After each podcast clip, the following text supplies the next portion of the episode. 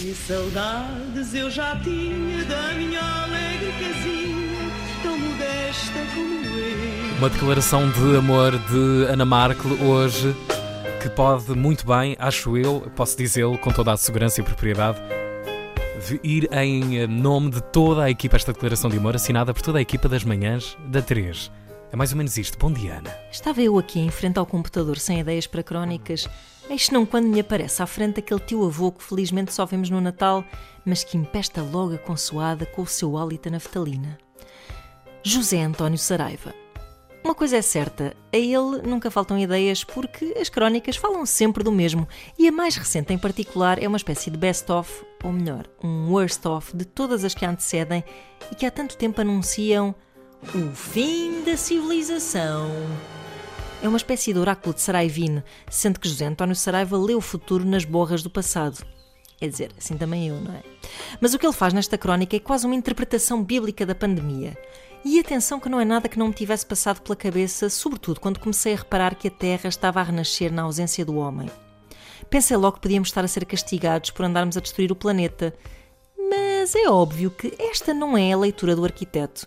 Em poucas palavras, o que o oráculo de Saraivine diz é que o novo coronavírus veio para castigar pessoas que, como eu, tiveram depressões, frequentaram festivais de música, fizeram piercings e usaram calças rasgadas de cintura descaída por vezes mostrando inadvertidamente uma certa xixa. Aliás, como tantas vezes ele terá reparado noutros tempos, quando eu me sentava nas escadas do Semanário Sol a fumar. E não é tudo. Ele também culpa homossexuais assumidos e vítimas de assédio sexual.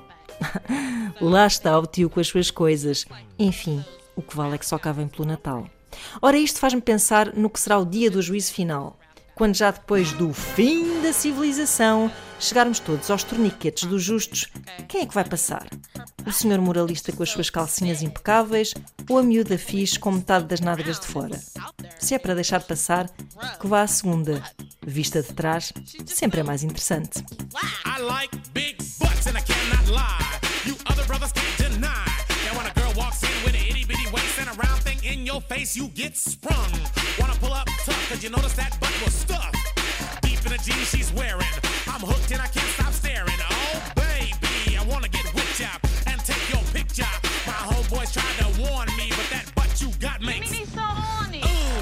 Smooth skin. You say you wanna get in my bins? Well, use me, use me, cause you ain't that average groupie. I seen her dancing. To hell with romance and she's sweat, wet. Got it going like a turbo vet. I'm tired of magazines saying flat butts all the thing. Take the average black man and ask him that. She gotta pack much back. So, fellas, yeah. fellas, yeah. has your girlfriend got your butt? Hell Tell yeah. her shake it, shake it, shake it, shake it, shake that healthy butt. Baby got ballet